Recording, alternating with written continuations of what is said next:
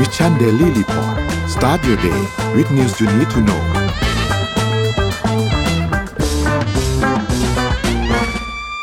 สวัสดีครับยินดีต้อนรับเข้าสู่ Mission Daily Report ประจำวันที่ 29 สิงหาคม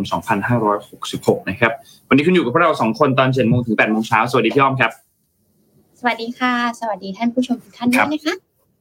ครับผม สวัสดีเช้าวัน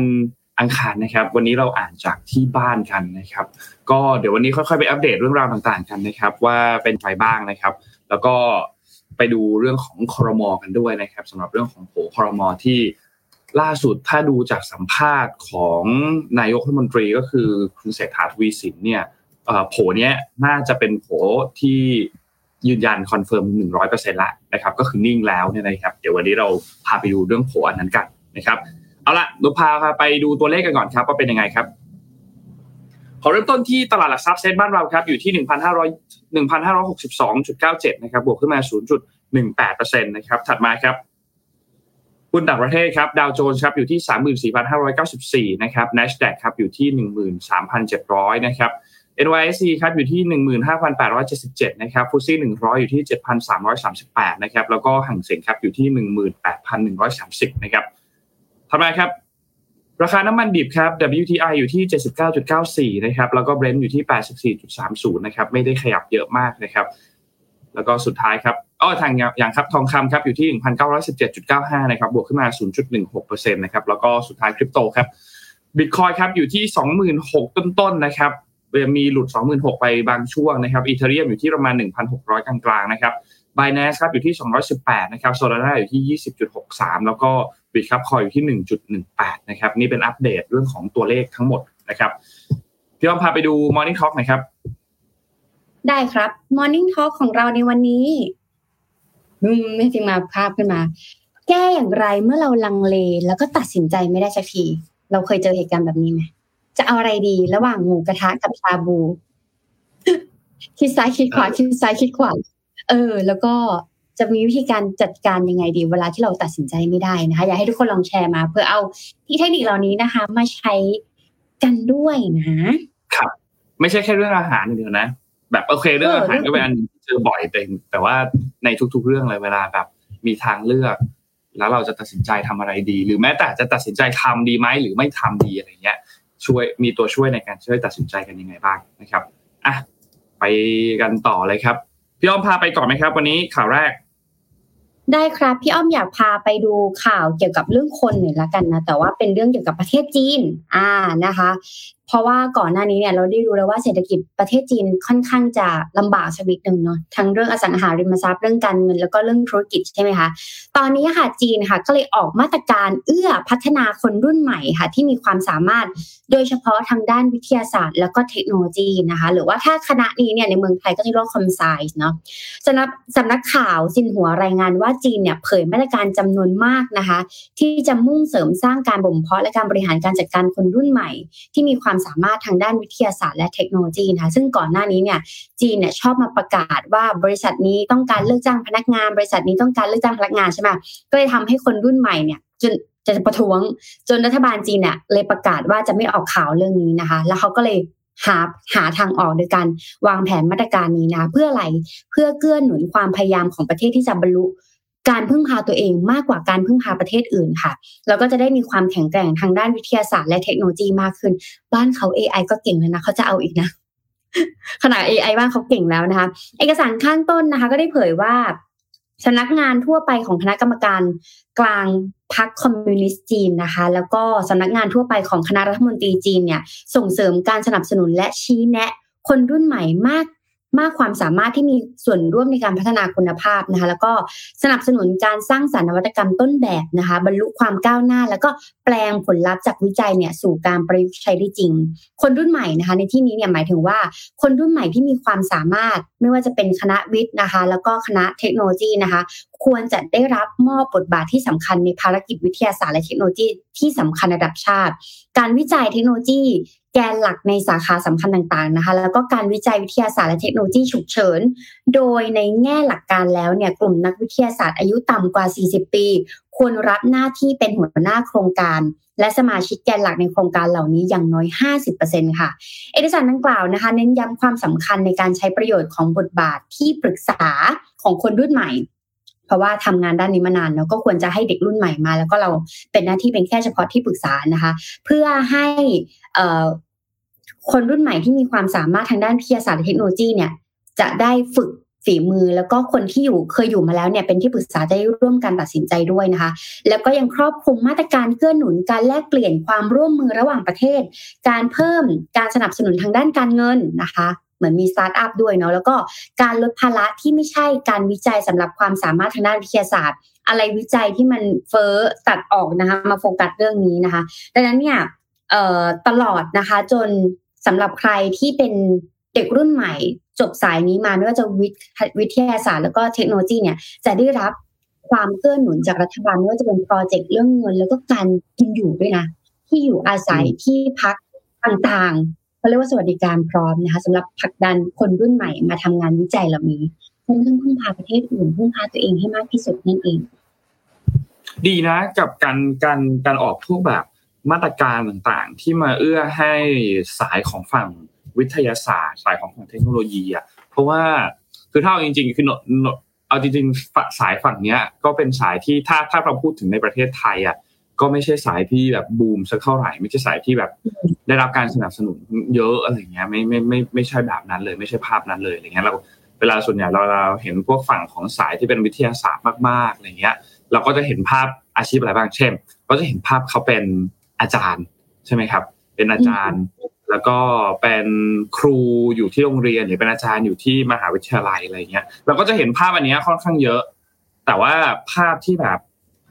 ส่งเขาไปพัฒนานู่นนี่ทำอะไรต่างๆ ไม่ไม่ไม่ค่อยเยอะสักเท่าไหร่นะครับ ซึ่งเวลามีโครงการอะไรแบบนี้ว่าเป็นเป็นเป็นอันหนึ่งที่ดีเหมือนกันแล้วก็คิดว่าบ้านเราน่าจะต้องพัฒนาซึ่งจริงๆเราไม่ใช่อาชีพที่เป็นฝั่งของวิทยาศาสตร์ อย่างเดียวหรอกนะว่ามันต้องทุก ๆ ด้านแหละ ในด้านที่ยังไม่ได้รับการสนับสนุนมากเพียงพอนะครับก็ก็ดูพี่อ้อมพี่อ้อมก็จบคอมไซน์ ไม่ค่อยมีงานในเมืองไทยเนี่ยคอมไซน์อะจบมานานแล้วเนี่ย ขนาดเราจบคณะนี้มายังต้องเปิดโรงเรียนคิดดูดิทุกคน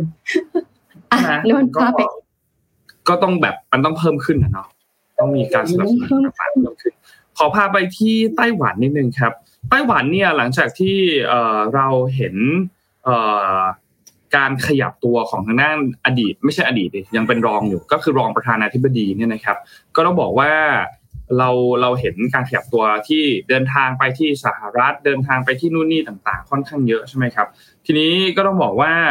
ซึ่งคนนั้นคือวิลเลมไลน์นี่นะครับก็ก็ต้องบอกว่าสร้างความสั่นสะเทือนให้กับทางจีนเนี่ยพอสมควรใช่ไหมครับแล้วก็ต้องบอกว่าในช่วงเวลาที่ผ่านมาที่เขาทั้งเดินทางไปที่สหรัฐเอง แล้วก็มีท่าทีที่ต้องที่พูดง่ายก็คือเหมือนต้องการให้ไต้หวันเนี่ยเป็นเอกราชเนี่ยนะครับมีต่อ against จีนค่อนข้างชัดเจนเหมือนกับ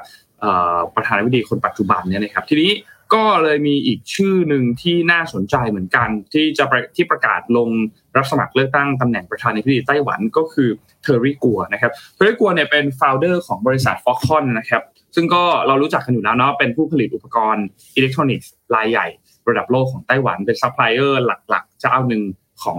Apple ด้วยนะครับก็ล่าสุดมีการ ประกาศลงสมัครชิงตำแหน่งประธานาธิบดีไต้หวันนะครับในฐานะผู้สมัครอิสระนะครับ ซึ่งการเลือกตั้งประธานาธิบดีของไต้หวันเนี่ยจะจัดขึ้นในปีหน้านะครับเราก็ต้องบอกว่าทางด้านของเออ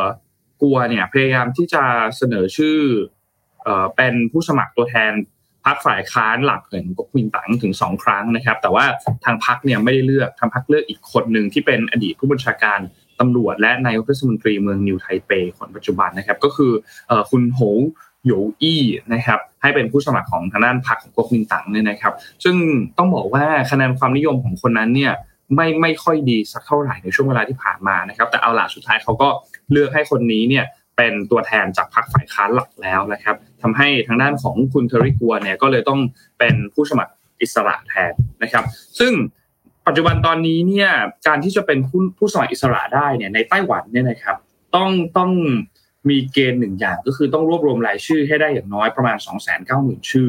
นะครับเพื่อที่จะเป็นหนึ่งในคุณสมบัติให้สมัครเป็นผู้สมัครอิสระได้นะครับ โดยในช่วงที่ผ่านมาเนี่ยเขาก็มีการจัดกิจกรรมที่ต้องบอกว่าคล้าย ๆ กับการรณรงค์หาเสียงนะครับ ก็มีการโจมตีนโยนโยบายของพรรครัฐบาลหลักนะครับ ซึ่งก็คือณปัจจุบันนี้ก็คือพรรค Democratic Progressive Party หรือว่า DPP ที่เรารู้จักกันนะครับ ซึ่งถ้าชื่อภาษาไทยก็คือพรรคประชาธิปไตยก้าวหน้านะครับ ต้องบอกว่าก็มีการโจมตีว่านโยบายนั้นมันผิดพลาด แล้วก็ทำให้ไต้หวันเนี่ยตกอยู่ในภาวะที่เสี่ยงจะเกิดสงครามนะครับ แล้วก็บอกว่าภายใต้การปกครองของพรรค DPP ในช่วง เจ็ดปีล่าสุดที่ผ่านมาเนี่ยนะครับเขาก็นำพาไต้หวันไปอยู่ในจุดที่เป็นอันตรายนะครับ ส่วนในระดับประเทศนโยบายก็หลาย ๆ อย่างก็เต็มไปด้วยความผิดพลาดนะครับ เพราะฉะนั้นก็เลยต้องการให้เปลี่ยนยุคนะครับ ซึ่งในมุมของคุณเทอริกัวเนี่ยก็เป็นยุคเหมือนกับเป็นให้ผู้ประกอบการหรือเป็นนักธุรกิจที่ทำธุรกิจแล้วประสบความสำเร็จมาแล้วเนี่ยให้มาเป็นคนเหมือนปกครองประเทศนำประเทศแทนเนี่ยนะครับ ซึ่งก็เป็นอีกมุมมองหนึ่งที่น่าติดตามเหมือนกันนะครับสำหรับ Terry Gou ที่เป็น founder ของ Foxconn ก็ต้องยอมรับอย่างหนึ่งว่า Foxconn เองก็เป็นบริษัทที่ประสบความสำเร็จเนาะประสบความสำเร็จมากๆเลยนะครับโดยเฉพาะยิ่งเราก็ได้ยินชื่อนี้คู่กันมากับ Apple ตลอดเพราะว่าเป็นซัพพลายเออร์หลักของ Apple เจ้าหนึ่งเลยนะครับก็น่าติดตามครับสำหรับการเลือกตั้งประธานาธิบดีของไต้หวันที่จะเกิดขึ้นในช่วงปีหน้านะครับอันนี้เป็นอีกอันหนึ่งที่น่าสนใจ แล้วก็เป็นอีกชื่อหนึ่งแล้วกันที่ ต้องรอติดตามดูว่าหลังจากที่เขาประกาศลงอย่าง official แล้วเนี่ยคะแนนความนิยมเมื่อเทียบกับอีก 2 คนเนี่ยจะเป็นอย่างไรนะครับแล้วก็ใครสุดท้ายจะเป็นคนที่เข้าชิเข้าเข้าวินในทางด้านของตำแหน่งประธานาธิบดีไต้หวันคนถัดมานะครับ ก็ประมาณนี้ครับสำหรับที่ไต้หวันครับ เมื่อกี้นนพูดไปถึง Apple ใช่ไหมคะ ก็เลยอยากจะพามาอัปเดตค่ะ เพราะว่า Apple ล่าสุดได้ เตรียมปรับดีไซน์ใหม่นะคะของ iPad Pro นะคะหลังพบยอดขายแท็บเล็ตเนี่ยที่มันซบเซาลงนะคะข่าวลือเกี่ยวกับการพัฒนาผลิตภัณฑ์ของ Apple นะคะ ได้มีออกมาอย่างต่อเนื่องแล้วเราก็ลุ้นว่าปีนี้จะออก ซีรีส์ไหนออกมาอีกเผื่อเราจะได้ไปตามกันนะคะแต่ว่าล่าสุดเนี่ยมีข่าวมาค่ะจากสื่อต่างประเทศว่าบริษัท Apple เนี่ยกำลังเตรียมปรับดีไซน์ใหม่ของ iPad Pro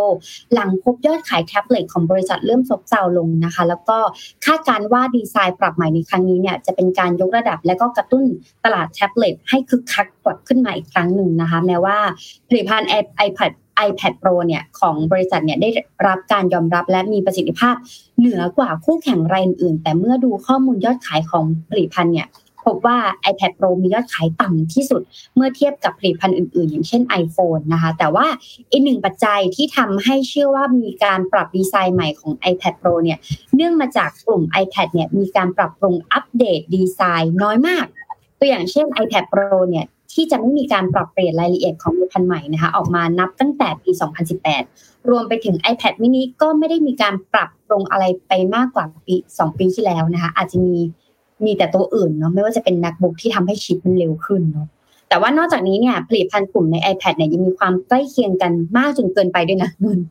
มี iPad mini มี iPad อันใหญ่ iPad ที่มีคีย์บอร์ด ล่าสุดพี่อ้อมซื้อคีย์บอร์ดของจีนมาเพื่อใส่กับ iPad mini อยากจะรู้ว่ามันเป็นยังไง คือมันแบบว่าเคียงกันมากจนไม่รู้ว่าความต่างมันจะเป็นยังไงนะคะ หรือบางที iPad Pro รุ่น 11 นิ้ว แล้วก็ iPad Air อะไรเงี้ยมันมีการออกแบบที่มันใกล้เคียงกันมากๆ ซึ่งมันพอมันไม่ต่างกันมากเนี่ย ลูกค้าก็เลยรู้สึกว่าเอองั้นก็ซื้อตัวไหนตัวนึงก็ได้ มันก็คงไม่ต่างกันหรอกอะไรเงี้ยค่ะคราวนี้เนี่ยรูปแบบการใช้งานซอฟต์แวร์บน iPad เนี่ยก็ยังคงใช้งานยากอยู่ รวมไปถึงยังมีการทำงานบางส่วนที่คล้ายกับเครื่อง Mac ซึ่งจะต้องมีผลิตภัณฑ์อีกตัวหนึ่งของบริษัทเข้ามานะคะแล้วก็ดูเหมือนว่าบริษัทเนี่ยไม่ต้องการเปิดใช้งานฟังก์ชันการทำงานบน iPad เนื่องจากกลัวว่าจะซ้ำซ้อนกับเครื่อง Mac อีกด้วยนะคะคราวนี้สำหรับการปรับเปลี่ยนดีไซน์ใหม่ของ iPad Pro นะคะ ก็คาดว่าจะเปิดตัวในปีหน้านะคะ เช่น การอัปเกรดด้วยชิป ด้วยกล้องแล้วก็ด้วยเทคโนโลยีแสดงผลหน้าจอแบบ OLED นะคะ แบบเดียวกับที่ใช้งานบน iPhone แล้วก็ความสว่างสีสันที่ชัดเจนมากขึ้น การติดตั้งเซนเซอร์ใหม่นะคะรวมไปถึงการปรับปรุงอุปกรณ์เสริมอย่างเช่น Magic Keyboard แบบใหม่ลุ้นอยู่นะ Magic Keyboard เนี่ยอย่างไรก็ตามข่าวลือดังกล่าวก็ยังไม่ได้รับการยืนยันจาก Apple นะคะ เพราะว่าเวลาเขาเปิดตัวเขาชอบแบบเปิดตัวอลังเนี่ยจะอุบไปก่อนนะคะ ซึ่งก็เป็นเรื่องปกติที่บริษัทจะไม่ค่อยเปิดเผยความจริงสักเท่าไหร่เรามาดูว่า ปีหน้าจะเป็นยังไง ของออกมาอีกแล้วนนขยันออกรอดูรอดู คือคือไลน์อัพของ iPad เนี่ยคือนนว่า Apple เนี่ยเป็นบริษัทหนึ่งที่เขาทำ line up product อะเอาแล้วอันนี้พูดพูดแบบ fanboy ค่ะ line up ของบริษัทเขาเขาเขาทำมาแบบเกาะกับคนทุกกลุ่มได้ค่อนข้างดี คือถ้าคุณเป็นคนประเภทแบบไหน แล้ว มีความต้องการในการใช้งานอย่างแท็บเล็ตหรือแม้แต่คอมพิวเตอร์แบบไหนอะเขาก็จะมีเขาเขาจะมีโปรดักที่มันรองรับคนในกลุ่มตรงนั้นอะ เช่นเขาเขาต้องการเราเราเป็นแบบว่าผู้ใช้ที่แบบระดับโปรเนาะสมมติว่าใช้ระดับโปรต้องใช้ iPad ในการวาดรูปแต่งรูปตัดต่ออะไรอย่างเงี้ยเขาก็มี iPad Pro สองรุ่นที่เป็น 11 นิ้วกับ 12 นิ้วใช่ไหม12.9 นิ้วใช่ไหมครับมารองรับคนที่ชอบจอเล็กหน่อยก็ 11 นิ้ว คนที่ชอบจอใหญ่หน่อยก็ 12.9 นิ้ว หรือกลุ่มที่ต้องการ iPad ที่โอเคประมาณนึงใช้จดใช้เขียนอะไรได้ แต่ไม่อยากพกอันใหญ่เขาก็มี iPad mini ใช่ไหมหรือว่าจะเป็นแบบ entry level เขาก็จะมีแบบตัว iPad ธรรมดาใช่ไหมครับที่เป็น iPad แล้วตอนนี้น่าจะเป็น Gen 10ละหรือ 11 น่าจะ 10เนาะก็เป็นรุ่นธรรมดาที่ใช้ใช้สำหรับการศึกษาได้นะครับหรือจะเป็นรุ่นที่แบบพัฒนาขึ้นมาหน่อยนึงก็คือ iPad Air อะไรเงี้ยมันก็มีแบบเหมือน line up ของ product ที่มันเหมาะกับคนแต่ละกลุ่ม ของ iPad อะประมาณนึงแต่นนว่าของ MacBook อะแบ่งแบ่ง line up ค่อนค่อนข้างดี อันนี้ในความคิดเห็นส่วนตัวนะ เพราะว่าอย่างนนเองก็นนรู้สึกว่าอยากได้จอคอมใหญ่ ๆ แต่ก็สิ่งที่เราใช้ไม่ได้ถึงกับสเปค ที่เป็นต้องไปเป็น MacBook Pro อะไรเงี้ยเขาก็มี MacBook Air ที่เป็นจอ 15.3 นิ้วเพิ่มขึ้นมาอะไรเงี้ยนนก็รู้สึกว่าเออ อันเนี้ยมันก็ตอบโจทย์หลาย ๆ คนเหมือนกันก็คอมเมนต์เนี้ยนนเห็นด้วยมากเลย อยากได้ iPad mini pro คำว่า iPad mini pro ในที่นี้คือ อยากได้จอดีๆอะอยากได้จอดีๆ เพราะจอ iPad มันมันจะไม่ได้กับจอของอ่า iPad Pro เนาะอยากได้จอ iPad ที่มันดีกว่านี้ iPad mini ที่ดีกว่าแต่ก็อะละรอดูครับว่าการเปิดตัวในเดือนหน้าเนี่ยจะเป็นอย่างไรครับของ Apple ก็รอดู แล้วก็มี iPhone 15 ด้วยเนาะที่น่าจะมีสีใหม่ๆ ที่เป็นหนึ่งในอินโนเวชันที่เจ๋งที่สุดของ Apple นะครับแซวแล้วแซวอีกนะครับเรื่องสีเนี่ย แต่ก็อีกอันนึงก็คือเรื่องของ port USB-C โน้ตว่าเขากักชัวร์ไม่ต้องห่วงเขาเขาจะต้องกักแบบให้มันไม่สุดอะความเร็วไม่สุดอะไรเงี้ย ถ้าจะสุดต้องเป็นรุ่น Pro Pro Max อะไรเงี้ยเดี๋ยวชัวร์เดี๋ยวรอดูรอดูรอดู เพราะเราเราคงเอามาเล่าให้ฟังกันอยู่แล้วนะครับ พาไปดูเรื่องถัดมาครับเอาปาพาไปเรื่องการเมืองเลยแล้วกันว่าเป็นอย่างไรบ้างนะครับเอ่อขอไปดูเรื่องการเมืองนิดนึงครับ การเมืองเนี่ยมีสองเรื่องนะครับ เรื่องแรกเนี่ยก็คือเรื่องของตัว โผของคอรมอล่าสุดนะครับที่ confirm กันเรียบร้อยเมื่อวานนี้วันที่ 28 นะครับซึ่งก็มีทั้งหมดคือรัฐมนตรี 35 คนนะครับรวมนายกรัฐมนตรีอีกหนึ่งคนก็คือมีทั้งหมด 36 เก้าอี้นะครับซึ่งต้องขอบคุณภาพจากทางด้านของ Today ด้วยนะครับก็จะเห็นว่านายกรัฐมนตรีก็คือคุณเศรษฐาทวีสินใช่ไหมครับแล้วก็ทางด้านของกระทรวงการคลังเนี่ยก็คือ คุณเศรษฐาทวีสินก็นั่งควบรัฐมนตรีว่าการด้วยนะครับโดยที่มีคุณจุลพันธ์อมรนิวัฒน์กับคุณกฤษดาจีนาวิจารณะนะครับนั่งเป็นรัฐมนตรีช่วย 2 คนนะครับส่วนทางด้านของกระทรวงเกษตรนะครับก็มีร้อยเอกธรรมนัฐพรมเผ่านะครับที่นั่งเป็นรัฐมนตรีว่าการนะครับกระทรวงกลาโหมเนี่ยสรุปแล้ว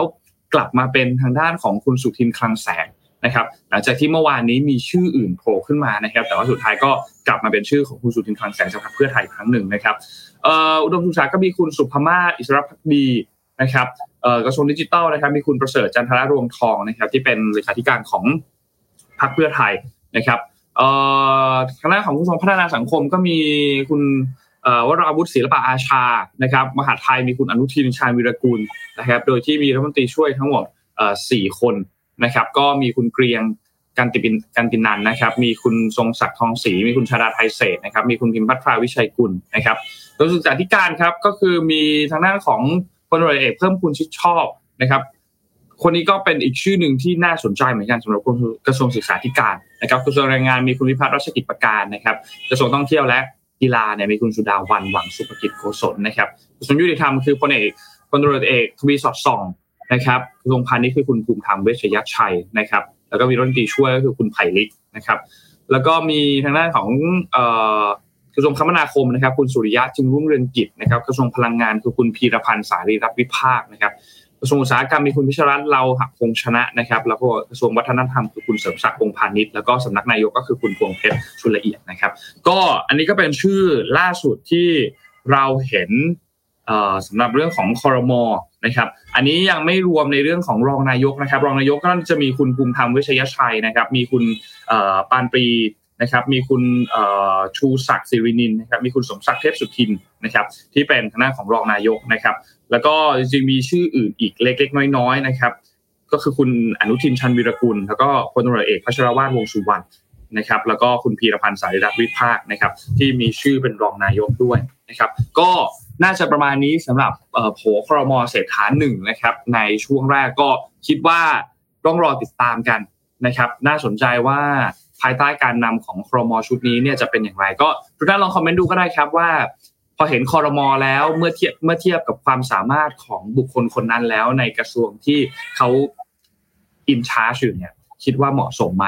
นะครับ คิดว่าภายใต้การนำของรัฐมนตรีเหล่านี้เนี่ยจะพาภาพของประเทศไทยหลังจากนี้เนี่ยไปเป็นแบบไหนนะครับ รู้แต่หมอนข้างดูดูแล้วไม่น่าชอบนะครับร้องใหญ่นะครับ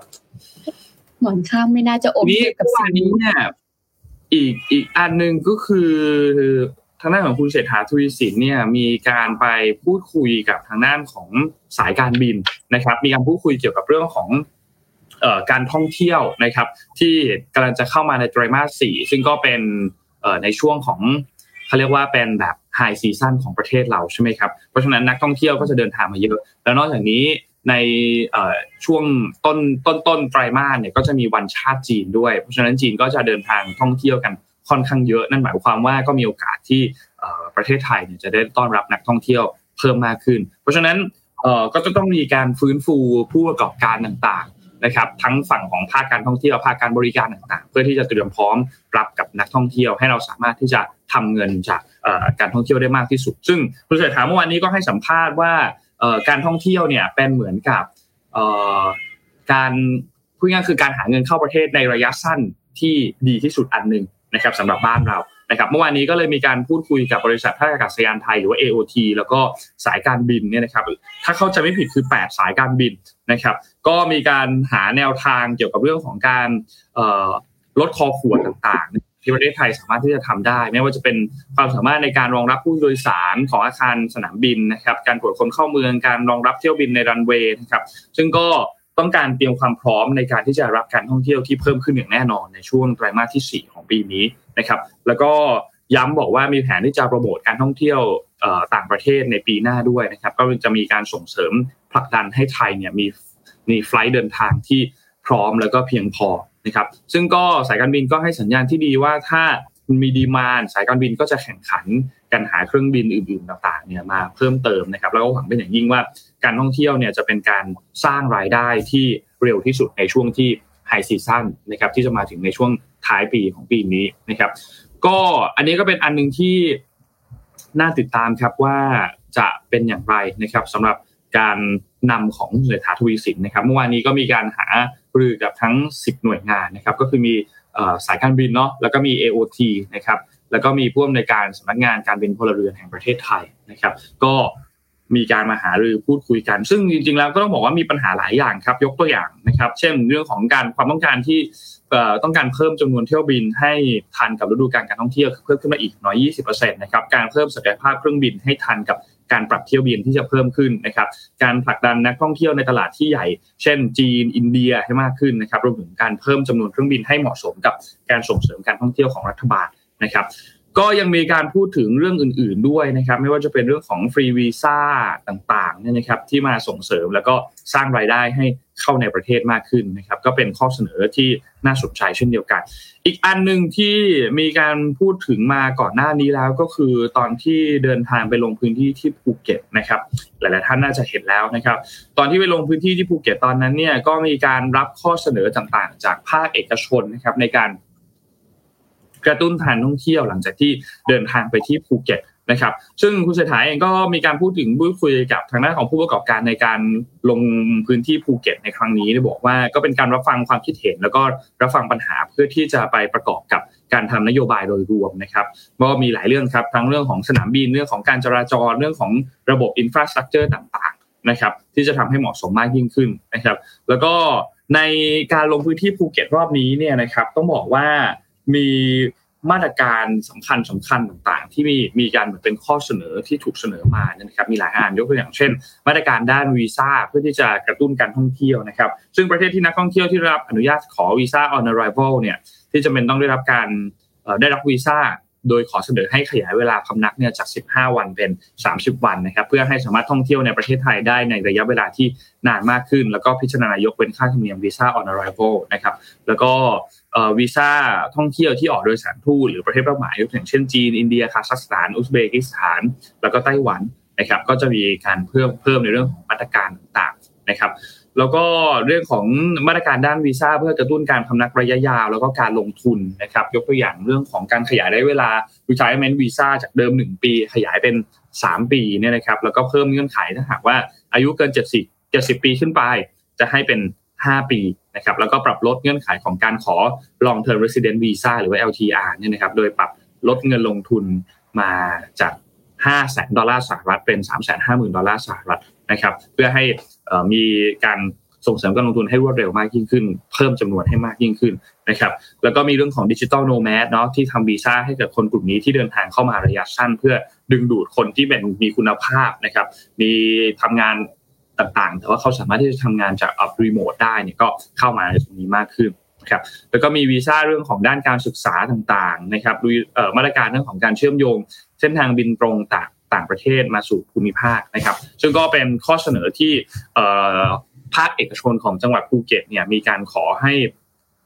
รัฐบาลเนี่ยพิจารณาเพื่อเป็นนโยบายในการกระตุ้นเศรษฐกิจนะครับ ซึ่งมาตรการขั้นต้นเนี่ย ไม่จำเป็นต้องใช้งบประมาณราชการนะครับนี่เป็นสิ่งที่ภาคเอกชนเขามีการพูดถึงกัน แล้วก็มีการเหมือนกับส่งเรื่องมาที่รัฐบาล เพื่อที่จะให้รัฐบาลมีการออกมาตรการต่างๆนะครับ ก็เป็นประมาณนี้ครับสำหรับในเรื่องของ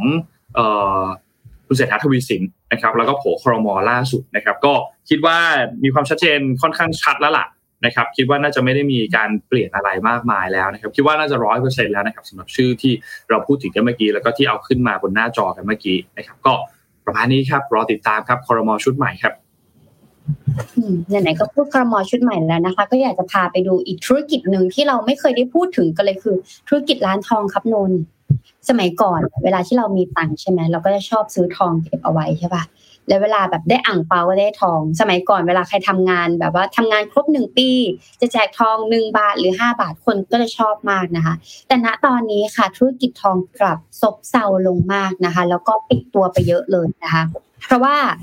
คนเนี่ยไม่มีกำลังซื้อนะคะเรามาดูกันนะคะ ว่าเพราะอะไรนะคะโดยเฉพาะร้านทองนะคะร้านทองคำภาคเหนือ แล้วก็ภาคอีสานเนี่ยยอดขายลดหวบ ลดมากกว่า 50%เลยนะคะ ไม่ว่าจะเป็นทั้งออฟไลน์ แล้วก็ออนไลน์ หลังกำลังซื้อซบเซานะคะ แล้วก็ราคาทองเนี่ยสูง จนไม่จูงใจให้เก็งกำไรและอืมคือถ้าจะซื้อแล้วเทรดเพื่อไปขายก็คือไม่ได้แล้วนะคะ ยกเว้นการเทรดทองนะ แล้วก็การทำร้านทองเนี่ยที่เป็นขายตู้แดงๆเหล่านี้ค่ะ ก็แหกกิจการลดลง เพราะว่าต้นทุนสูงกำไรน้อย แล้วก็เสี่ยงต่อเสี่ยงต่อการขาดทุนส่วนทางเทรด ทอง แต่ว่าการเทรดทองเนี่ยวอลุ่มดีคือต้องบอกก่อนว่าธุรกิจทองอะค่ะ ถ้าซื้อมาขายไปอะได้เงินน้อยครับนนนอกเสียแต่ว่าจำนำปกติร้านทองเนี่ย ถ้าจะได้กำไรมากๆคือการจำนำคือการต่อดอกใช่ไหมแต่พอซื้อมาขายไปเนี่ยตกบาทหนึ่งเนี่ยแค่ไม่ถึงหลักพันด้วยซ้ำนะคะ คราวนี้เศรษฐกิจแย่ค่ะ แย่จนการกำลังซื้อหายนะคะ เพราะว่าตั้งแต่ปี 2000 ตั้งแต่ปีนี้แหละ จนถึงปีที่แล้วจนถึงปีนี้นะคะ ยอดขายทองรูปพรรณเนี่ยลดลง 30%เนื่องจากเศรษฐกิจไม่ดี สินค้าเกษตรราคาก็ไม่ค่อยดีทำให้เกษตรกรเนี่ยไม่มีเงินมาใช้จ่าย เพราะเกษตรกรส่วนใหญ่เวลาที่เขามีเงินเขาจะซื้อทองเก็บเอาไว้ใช่ไหมคะอีกทั้ง ราคาทองยังแกว่งไม่คงที่นะคะทำให้คนเนี่ยไม่กล้าที่ตัดสินใจซื้อ แล้วก็ที่ผ่านมาเนี่ยทองอยู่ในช่วงขาขึ้นมาตลอดเลยค่ะ พอราคาทองเริ่มไม่ขยับตัวขึ้นขึ้นขึ้นแล้วก็ไม่ขยับตัวแล้วก็นิ่งเนี่ยแกว่งไปมาอยู่ในระดับประมาณ 31,000จนถึง 32,000 บาทเนี่ยทำให้ความต้องการซื้อในการเก็งกำไรลดตัวลง รวมถึงยังรอความชัดเจนของการจัดตั้งรัฐบาลชุดใหม่ ซึ่งตอนนี้จะตั้งเสร็จแล้วนะคะ แม้ทางร้านจะมีการจัดโปรโมชั่นทุกเทศกาลแต่ว่า ยอดขายทองก็กระเตื้องไม่มาก ซึ่งเป็นการรักษาบรรยากาศในการซื้อขายมากกว่าก็คือ คนเริ่มซื้อขายกลับมาลดลงนะทั้งนี้เนี่ยกลุ่มลูกค้าที่มีกำลังจะเลือกซื้อในส่วนที่เป็นเครื่องประดับแฟชั่นเพราะคนส่วนใหญ่มาซื้อเครื่องประดับมากกว่านะคะก็จะซื้อส่วนประกอบของทองคำมากกว่า แต่ว่าเป็นสินค้าที่มูลค่าไม่เกิน 5,000 บาทนะคะ แล้วก็การที่ซื้อเครื่องประดับทองไปใช้ในชีวิตประจำวันเนี่ยมีความนิยมลดลง เรื่อยๆ เพราะว่าทองเป็นสินค้าราคาแพงทำให้คนสวมใส่ 80%นะมองว่าการใส่ทองออกนอกสถานที่เนี่ยเป็นเรื่องอันตราย แต่ก็มีเฉพาะบางกลุ่มที่ซื้อทองเพื่อจะใส่โชว์ ถ้าเศรษฐกิจดีธุรกิจทองคำก็จะดี เพราะว่าทองคำเป็นสินค้าที่คนชั้นกลาง กับคนชั้นล่างเนี่ยนิยมซื้ออันนี้เขาบอกมานะแต่ว่าคนกลุ่มนี้เนี่ยมีเงินในกระเป๋าโอกาสที่ธุรกิจทองคำจะกระเตื้องก็มีเยอะมากนะคะ ปัจจุบันมีทองคำหายไปจากตลาดเป็นจำนวนมาก เพราะว่าทองเนี่ยได้ถูกขายไปช่วงที่ราคาทองขึ้นก่อนหน้านี้ ดังนั้นเนี่ยเฉลี่ยประมาณทองคำอยู่ที่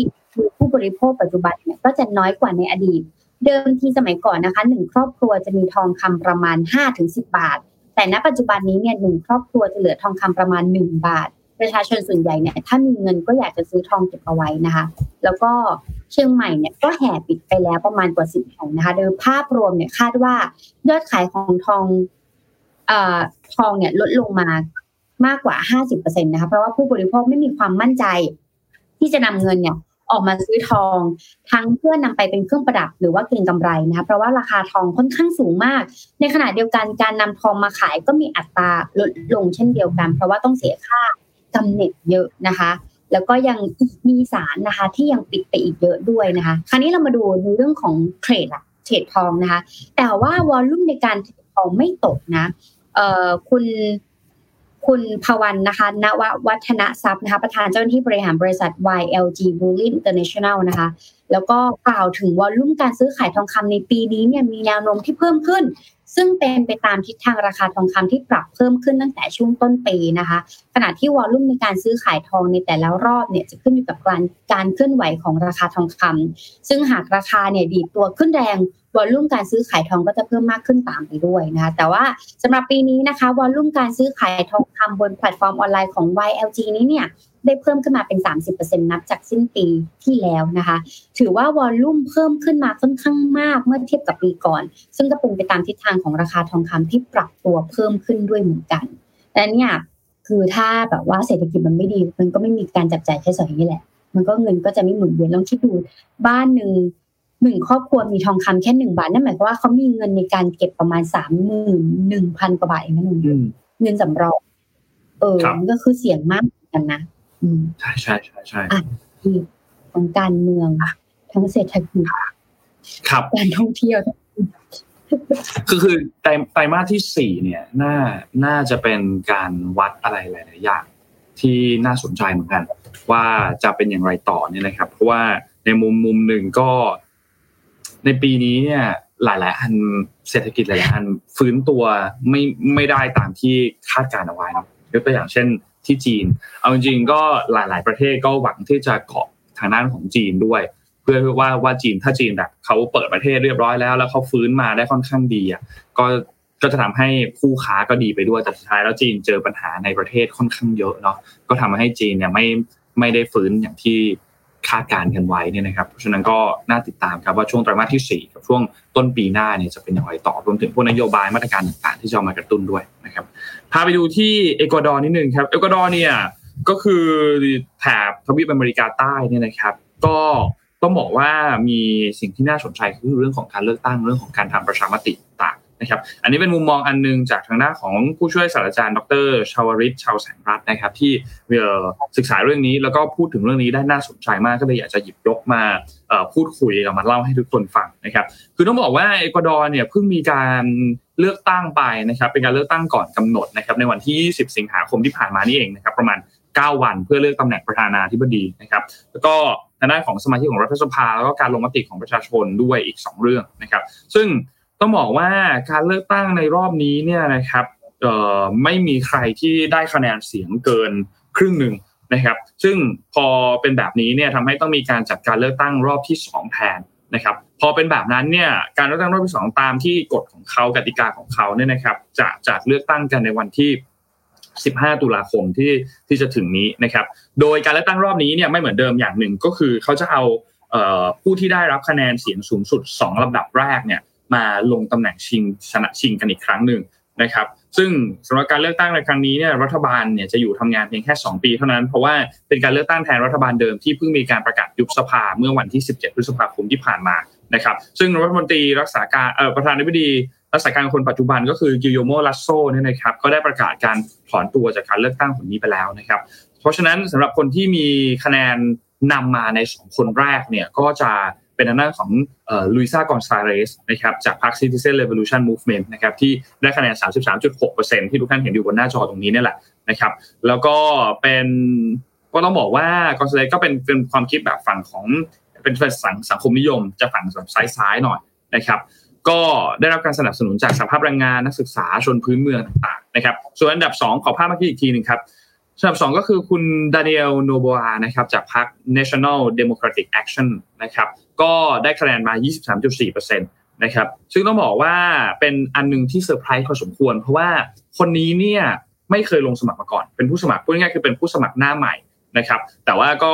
มีทักษะการดีเบตต่างๆเนี่ยค่อนข้างน่าสนใจนะครับทำให้ได้รับความนิยมคะแนนความนิยมมันก็พุ่งพรวดขึ้นมา จนสุดท้ายแล้วเนี่ยพอถึงวันเลือกตั้งก็ได้รับคะแนนความนิยมเป็นอันดับ 2 เลยนะครับ ก็น่าติดตามเหมือนกันว่าการเลือกตั้งที่จะเกิดขึ้นในวันที่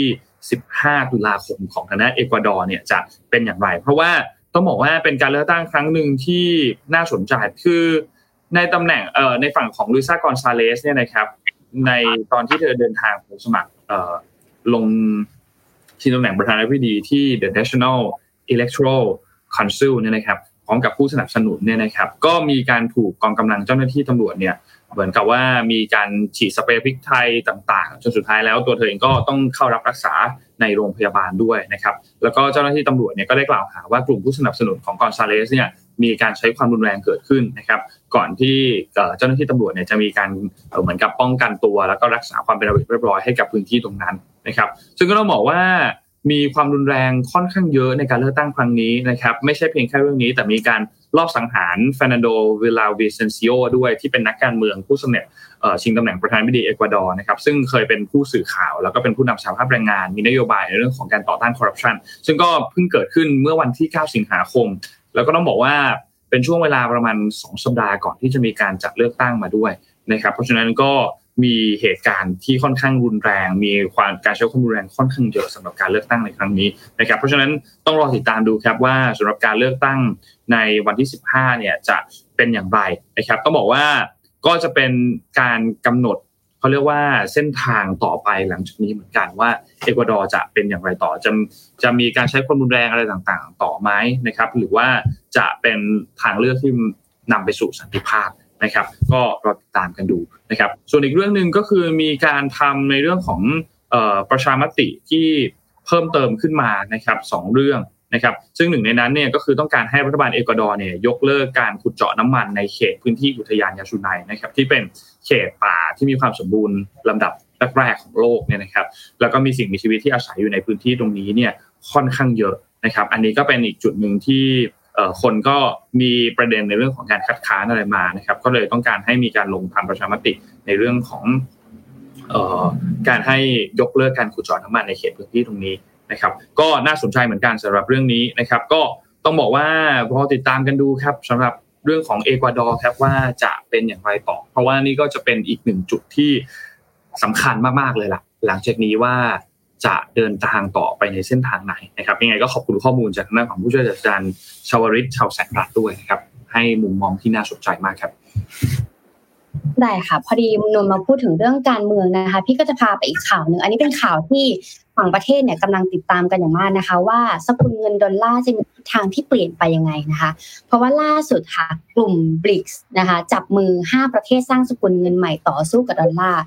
สรุป 3 ข้อที่อยากจะให้คำนึงกับข่าวนี้นะคะ อย่างแรกเลยคือกลุ่มบริกส์เนี่ยคือใครนะคะจริงแล้วกลุ่มบริกส์เนี่ยเป็นกลุ่มประเทศที่กำลังจะพัฒนาแล้วก็โฟกัสทางด้านการเติบโตเศรษฐกิจนะคะ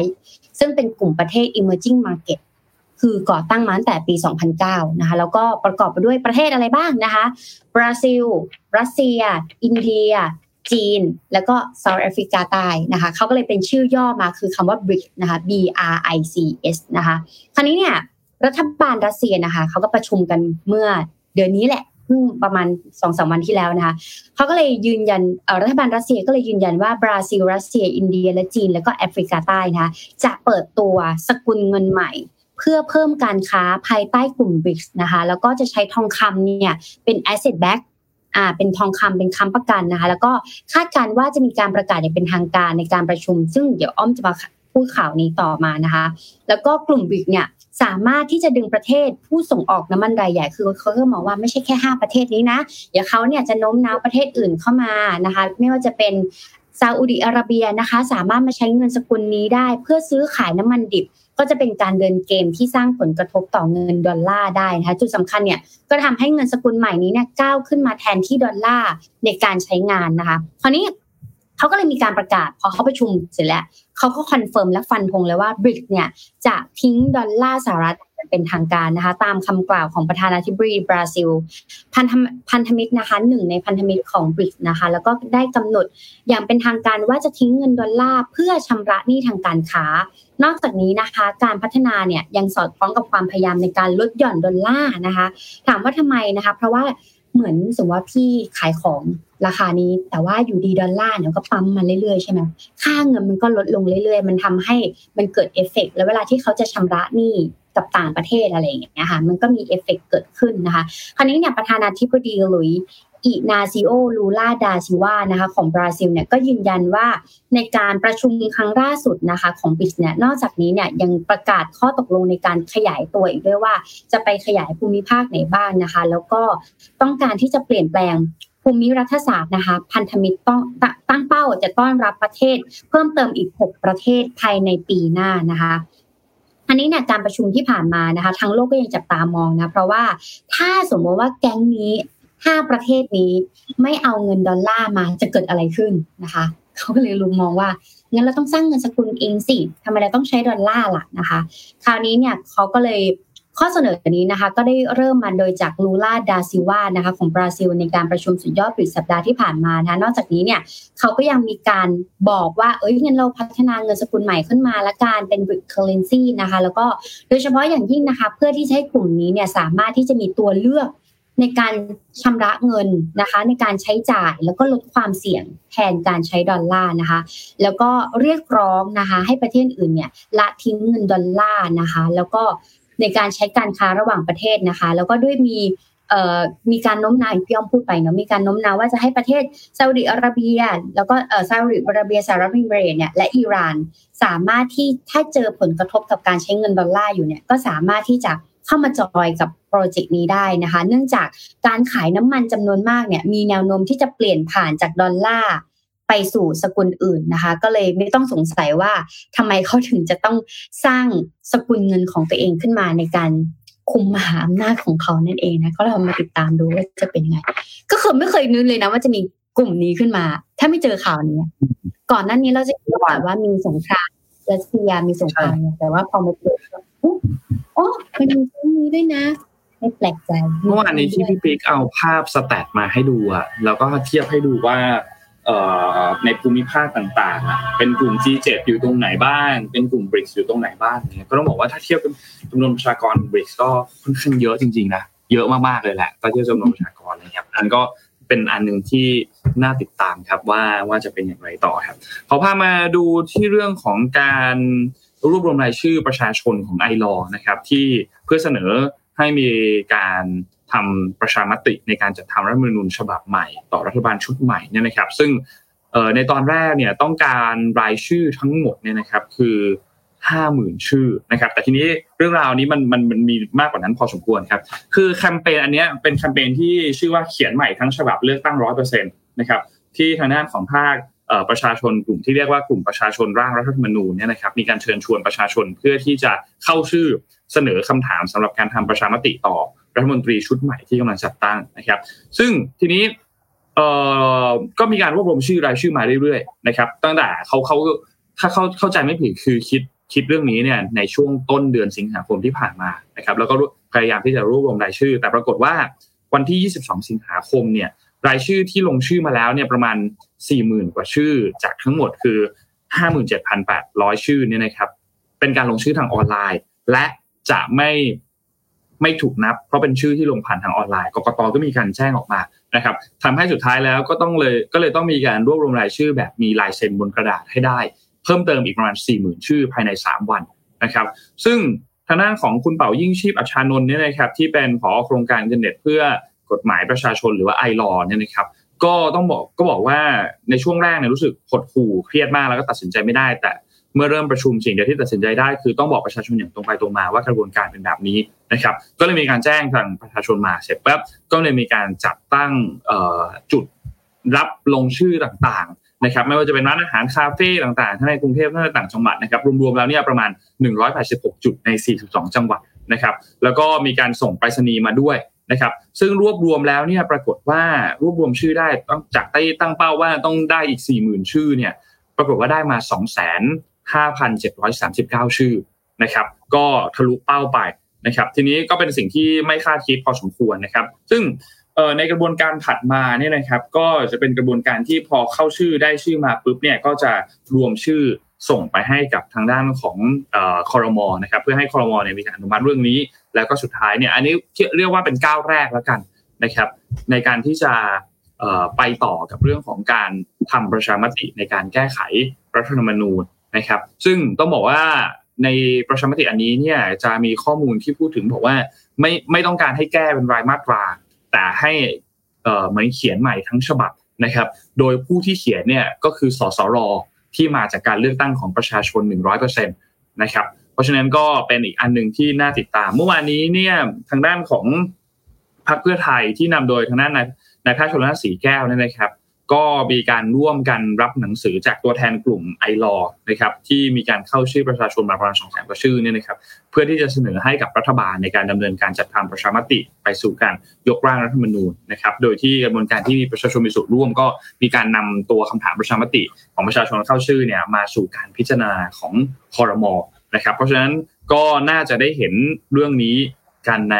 ช่วงการประชุมครมเรียกว่าอาจจะอาจไม่แน่ใจว่าจะเป็นนัดแรกสุดเลยไหมแต่คิดว่าก็น่าจะเป็นในนัดแรกๆนั่นแหละนะครับ เพื่อที่จะให้มีการจัดทำประชามติอันนี้ ส่วนสุดท้ายแล้วจะเห็นชอบไหมหรือไม่เห็นชอบ อันนี้จะฝั่งครมก่อนเนาะว่าสุดท้ายจะมีการจัดทำประชามติจริงๆไหมเนี่ยก็ต้องรอติดตามกันดูอีกทีหนึ่งนะครับ ส่วนคำถามที่เสนอมานั้นเนี่ยก็ชัดเจนเลยครับ เป็นตัวอักษรดังนี้เลยคือ ท่านเห็นชอบหรือไม่ว่า รัฐสภาต้องแก้ไขรัฐธรรมนูญพศ 2560 เพื่อจัดทำรัฐธรรมนูญฉบับใหม่ทั้งฉบับ โดยสมาชิกสภาร่างรัฐธรรมนูญหรือสสรที่มาจากที่มาจากการเลือกตั้งของประชาชนนะครับ ก็หมอชนน่านเองก็บอกว่าพรรคเพื่อไทยจะใช้ช่องกฎหมายทำประชามติที่ผ่านกระบวนการสภา และขอให้ที่ประชุมคณะรัฐมนตรีเนี่ยดำเนินการทำประชามติทันทีในการประชุมครั้งแรก ถ้าหากผ่านได้ก็จะใช้มาตรา 256 แก้ไขเพิ่มเติม เพื่อ ให้ทำรัฐธรรมนูญฉบับใหม่ได้นะครับ ส่วนข้อคำถามที่กลุ่มไอรอเสนอมาหากมีประโยชน์ก็จะนำไปคุยกับพรรคร่วมรัฐบาล รวมถึงหากเป็นคำถามที่ชัดเจน ก็จะทำให้คณะรัฐมนตรีทำงานได้ง่ายขึ้นด้วยนะครับ แล้วก็ย้ำว่าแนวคิดนี้สอดคล้องกับแนวคิดของพรรคเพื่อไทยนะครับ ก็ประมาณนี้ครับสำหรับเรื่องของการเข้าชื่อเพื่อทำประชามติเขียนรัฐมนูญใหม่ทั้งฉบับนะครับ และมีสสรที่มาจากการเลือกตั้ง100%เปอร์เซ็นต์ใน พอไปค่ะ วันนี้เรามีข่าวเครียดระดับนึงนะพี่อยากพามาข่าวนี้เป็นการฝึกสมอง แล้วก็ฝึกเองเหมือนกันนนเจอเหตุการณ์แบบนี้ไหมเวลาที่นนกำลังอ่านบทความอะไรอยู่มันจะมีระหว่างที่เราโฟกัสบทความมันเหมือนจะมีสมองของเราอันนึงที่มันจะแวบไปเรื่องอื่น แล้วมีความกังวลอยู่ เราอะฝึกทำอะไร ใช่มันเหมือนว่าเราอะแต่ก่อนตอนเด็กๆเราอาจจะโฟกัสทำสิ่งใดสิ่งหนึ่งใช่ป่ะแต่ทุกทุกวันเนี้ยมันทำให้เราต้องเหมือนมันติดทาสเนี่ย ทำหลาย ๆ อย่างพร้อมกัน แล้วเวลาที่เราจะอ่านหนังสือหรืออ่านบทความอะ หัวเราอะจะไม่โฟกัสข้างหน้ามันจะไปโฟกัสข้าง ๆ มันเลยมีอันนึงค่ะ ที่ชื่อว่าทฤษฎีดูโดอ่านะคะ เป็นการที่ระหว่างที่นนกำลังอ่านบทความอยู่อะและอีกมือหนึ่งของนนอะไปเขียนข้างๆอะอันนี้พี่เจอเยอะเลยพี่ก็ลองทำแล้วว่าเวิร์กนะคะ เหมือนนนอ่านหนังสืออยู่ แล้วขณะที่นนอ่านหนังสือมือซ้ายถือหนังสืออยู่มือขวาก็มือเขียนไปเขียนเขียนเขียนไป มันจะทำให้เหมือนว่าเอออันนั้นฉันทำแล้วแต่ขณะเดียวกันเราก็สามารถอ่านหนังสือได้นะคะดูโดหรือว่าดูลิงนะคะเป็นการขีดเขียนนะคะเป็นการคำเรียกวิธีเพิ่มความ ที่กำลังเป็นที่นิยมในหมู่นักเรียนนักศึกษานะคะรวมถึงคนทำงานทั่วโลกเลยนะไม่ใช่แค่เมืองไทย ซึ่งวิธีนี้เนี่ยคือการขีดเขียนแบบไร้ทิศทางนะคะ แล้วก็ขีดเขียนเป็นรูปต่างๆ ระหว่างเรียนและการอ่านนะหรือการท่องจำโดยมีการวิจัยเพื่อหาผลลัพธ์ที่ชัดเจนมากมายนะไม่ว่าจะเป็นงานวิจัยของมหาวิทยาลัยเพลย์มอสนะคะในสหรัฐในในอังกฤษนะคะ ซึ่งทำการทดลองให้กับบุคคลสองกลุ่ม รับฟังลิสต์รายชื่อของบุคคลที่เข้าร่วมงานแห่งหนึ่งนะคะ โดยกลุ่มแรกเนี่ยจะมีวิธีการให้ใช้ดูโดไปพร้อมกับการรับฟัง ฟังไปด้วยแล้วก็เขียนไปด้วยนะคะ ส่วนอีกกลุ่มหนึ่งเนี่ยนั่งฟังอย่างเดียว ผลสุดท้ายกลุ่มที่ใช้ดูโดเนี่ยมีความจมีความจำมากกว่าอีกกลุ่มถึง 29%เลยค่ะ ราวนี้ดูโดมันช่วยเรื่องอะไรนะคะ มันช่วยเรื่องของการลดความเครียด และเพิ่มความคิดสร้างสรรค์ นอกจากผลลัพธ์ทางด้านความจำที่ดีขึ้นแล้วเนี่ยวิธีนี้เนี่ยยังเป็นวิธีที่จะช่วยลดความเครียด เพิ่มสมาธิและความคิดสร้างสรรค์ได้เช่นเดียวกัน ซึ่งมีงานวิจัยตีพิมพ์โดย The Royal Society of Medicine นะคะที่ศึกษาเรื่องการขีดเขียนแบบไร้ทิศทาง สามารถที่จะส่งผลกับปัญหาทางด้านจิตของวิทยาคนได้ด้วยนะคะ ซึ่งมันจะลดปัญหาเหล่านี้ได้นะแล้วก็ได้รายงานถึงการลดความเครียดที่เป็นปัญหาทางด้านจิตวิทยา ด้วยการขีดเขียน และยังมีงานวิจัยอื่น ๆ ที่สามารถลิสต์ได้ว่าวิธีการนี้เนี่ยเป็นการทำงานร่วมกับสมองที่สามารถกระตุ้นเรื่องความคิดสร้างสรรค์หรือว่าเพิ่มสมาธิได้ อีกมุมนึงอาจจะบอกว่าใครที่ถนัดขวาเหมือนสมองซี่ขวามันทำงานเนี่ยเออใครที่ถนัดขวามันเหมือนมันจะใช้งานตรงนั้นไปด้วยนะคะ และสำหรับถ้าเราใช้วิธีนี้ขีดเขียนเนี่ย นานแค่ไหนล่ะเราถึงจะจำได้นะคะ แม้วิธีนี้เนี่ยจะเป็นการเพิ่มความจำที่ดี แต่หากทำนานเกินไป การทำงานของสมองที่เป็นอวัยวะอย่างหนึ่งเนี่ยย่อมมีความเหนื่อยล้าไม่เหมือนทำสองอย่างพร้อมกันนะนนนะมันก็จะส่งผลกระทบภาพการฟังก์ชันประสิทธิภาพในการทำงานลดน้อยลงนะ ซึ่งงานวิจัยของมหาวิทยาลัย British Columbia เนี่ยได้ให้ข้อมูลว่าระยะเวลาที่เหมาะสมในการทำคือแค่ 30 นาทีก็พอเหมือนแบบเหมือน เหมือน state ของเรายังไม่นิ่งอะในช่วงแรกในการอ่านหนังสือ ถ้าอยากจะให้ peak state ดีๆเราต้องแบบเขียนมันก่อนเพลินๆสักพอสมาธิเราเริ่มนิ่งประมาณเกือบ 30นาทีวางปากกาฝั่งขวาลงก็มาโฟกัสในการอ่านหนังสือได้นะคะ ทั้งการขีดเขียนไปพร้อมกับการเรียนการท่องจำเนี่ยถ้าใช้ 30 นาทีกำลังดีนะคะ เพื่อที่จะลดความเครียดเพื่อที่ทำสมาธิและนอกจากนี้เนี่ยหากทำทุกวันแค่ 30 นาทีนะคะ ก็จะสามารถมีประสิทธิภาพในการทำงานของสมองได้ดีขึ้นด้วย ลองไปทำดู เป็นยังไงแล้วมาบอกด้วยแต่อ้อมาทำแล้ว work รู้เลยว่าเราอะ หมุนอย่างนี้ไม่ไปไหนเลยหมุนหมุนมือหมุนไว้ลองไว้ลองพาไปปิดท้ายกันด้วย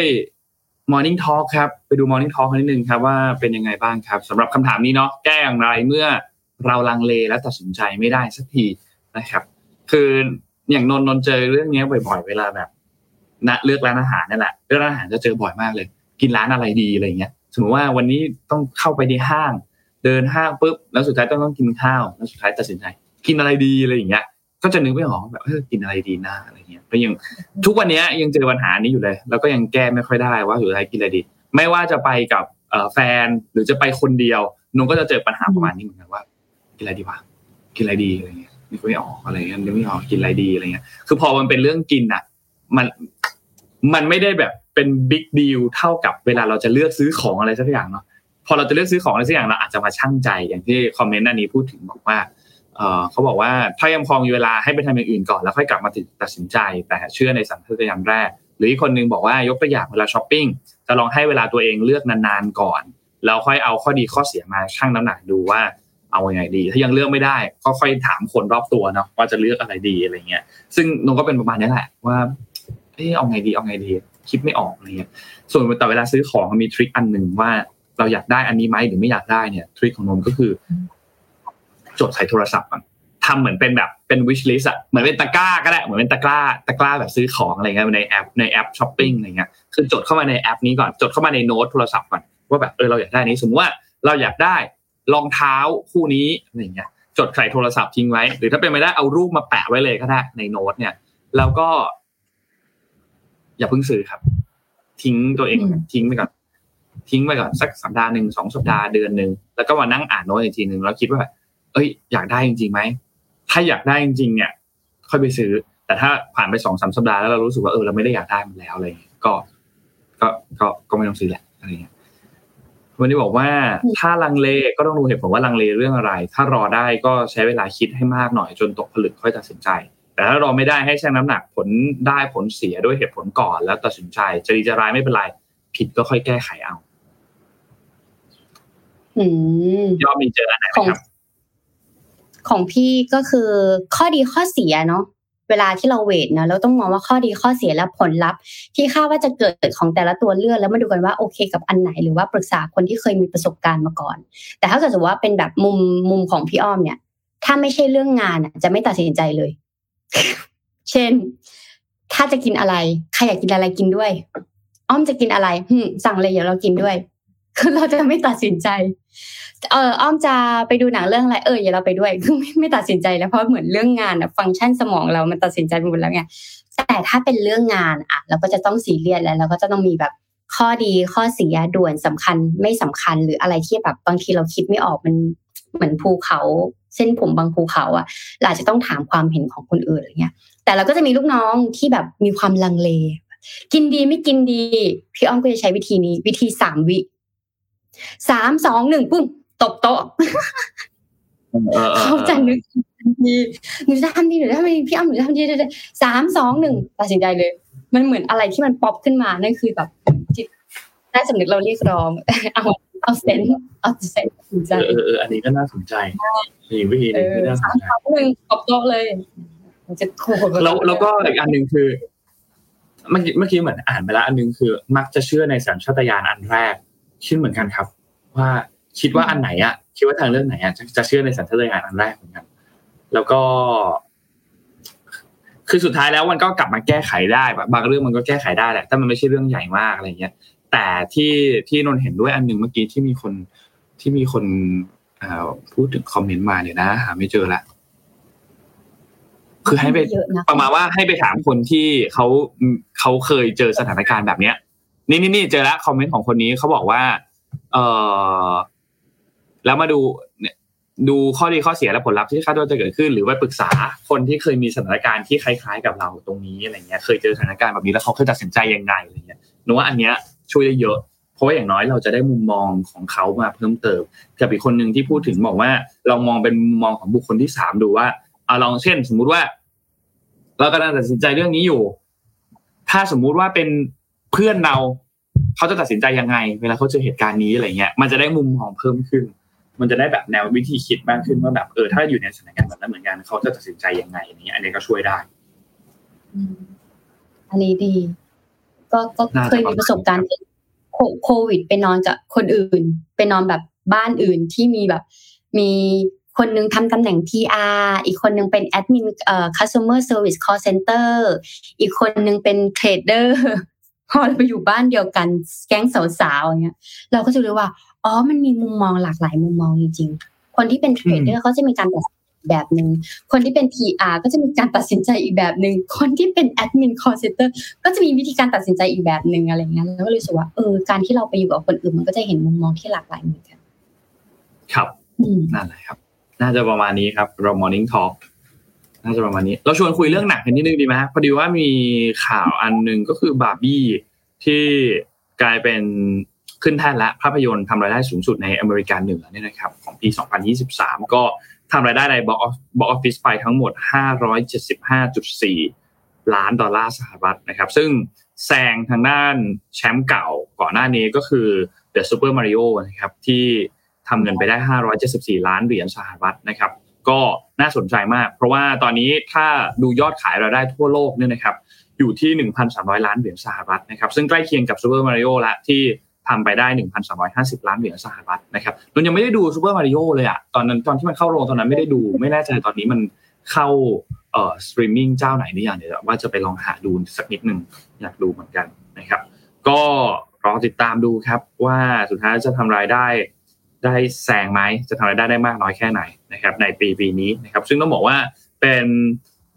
ภาพยนตร์เรื่องหนึ่งที่น่าสนใจมากนะในในแง่มุมของการทำรายได้นะ ก็น่าติดตามมากนะครับว่าเป็นยังไงนะครับ ช่วงนี้ก็หนังเข้าโรงเยอะเนาะแล้วก็มีเรื่องหนึ่งที่เมื่อวานนี้เมื่อพอดีนนกับพี่อ้อไปไปงานเปิดตัวของเขา ก็คือเรื่องของ Concrete Utopia นะครับเล่าแบบไม่ spoil เอาแบบว่าที่เห็นอยู่ในตัวอย่างอยู่แล้วเนี่ย มันก็คือเหมือนเป็นเกิดเหตุการณ์ภัยทางธรรมชาติอันหนึ่งทำให้สุดท้ายแล้วอะเหมือนแบบตึกบ้านอะไรต่างๆ ถนนอะไรต่างๆ มันถล่มเละไปหมด แต่ปรากฏว่ามันมีเหมือนเป็นอพาร์ตเมนต์หรือคอนโดนะเป็นอพาร์ตเมนต์อพาร์ตเมนต์หนึ่งที่มันยังรอดอยู่ คือมันไม่พัง มันไม่พังมันยังรอดอยู่อพาร์ตเมนต์หนึ่งแล้วเรื่องนี้ก็จะค่อยๆเล่าเหตุการณ์ต่อไปว่า เมื่อมนุษย์เจอเหตุการณ์ประมาณเนี้ยมันจะเกิดอะไรขึ้นบ้างมนุษย์จะตัดสินใจทำอย่างไร หรือว่าสถานการณ์เหล่านั้นจะทำให้พวกเขาตัดสินใจอย่างไรกับเหตุการณ์ที่เกิดขึ้นอะไรเงี้ย ซึ่งก็เป็นหนังเกาหลีเนาะ แล้วก็ต้องแล้วก็ต้องยอมรับว่าเกาหลีเขาเขเขาทำ production ดีมากเลยอะมันถึงมากเลยอะมันแบบมันดูแล้วมันแบบเออมันเจ๋งอะภาพมันก็สวยดูแลสะใจดีอะไรเงี้ย ก็ก็ใครที่สนใจก็แนะนำครับ ให้ไปดูครับ คิดว่าน่าจะเข้าโรงเร็วๆนี้นะเออที่บอกว่าตัดสินใจยังไงดีตัดสินใจไม่ถูกอะไปดูหนังเรื่องนี้เราจะรู้เลยว่าการตัดสินใจของเราในแต่ละวันอะมันมีผลกับชีวิตเราเยอะมาก มันมีมันมีมุมมองหลายแง่มุมมองอะแบบทุกการตัดสินใจของเรามันเป็นยังไง บางทีเราไม่อยากตัดสินใจแบบนี้ แต่สิ่งรอบตัวมันก็บังคับให้เราตัดสินใจแบบนี้อะไรเงี้ยมันจะมวนท้องอะทุกคนมาดู แสดงนำโดยนี่ด้วยพักพักซอจุนที่เขาเล่นเลขาคิม เลขาคิมเขาเล่น เอ่อเรื่องอะไรนะ ที่เป็นซีรีส์ที่ทำร้านอาหารจำชื่อเรื่องเทวอนคลาส อ่าอินเทวอนคลาสเออเขาก็เล่นเรื่องนั้นด้วยเล่นเรื่องนั้นด้วย ก็สนุกดีครับ สนุกดีสนุกดี ก็เป็นอีกหนึ่งหนังเกาหลีที่เข้าในช่วงช่วงนี้นะครับ ชิงออสการ์ด้วยเนาะอ๋อแล้วใช่ไหมรู้สึกว่าเขาชิงออสการ์ด้วยนะครับรู้สึกว่าเขาชิงออสการ์ด้วยไม่แน่ใจว่าสาขาไหนนะ ไม่แน่ใจว่าสาขาไหน แต่ว่าก็นั่นแหละครับ ลองไปดูครับ สนุกดีสนุกดีใครใครที่แบบชอบดูซีรีส์เกาหลีอยู่แล้วอะเราว่าน่าจะน่าจะชอบเกาหลีเขาจะมี taste ในเรื่องของการทำแบบ หนังเชิงซีเรียสไปเลย หรือหนังที่เป็นซีเรียสผสมตลกด้วยนิดหน่อยอะไรเงี้ยเขาเขาเขาจะทำได้ค่อนข้างแบบเออค่อนข้างดี ก็ลองไปดูครับน่าสนใจดีแล้วจริงๆยังมีอีกหลายเรื่องนะที่เข้าช่วงนี้มีแมนสวงใช่ไหมครับ มี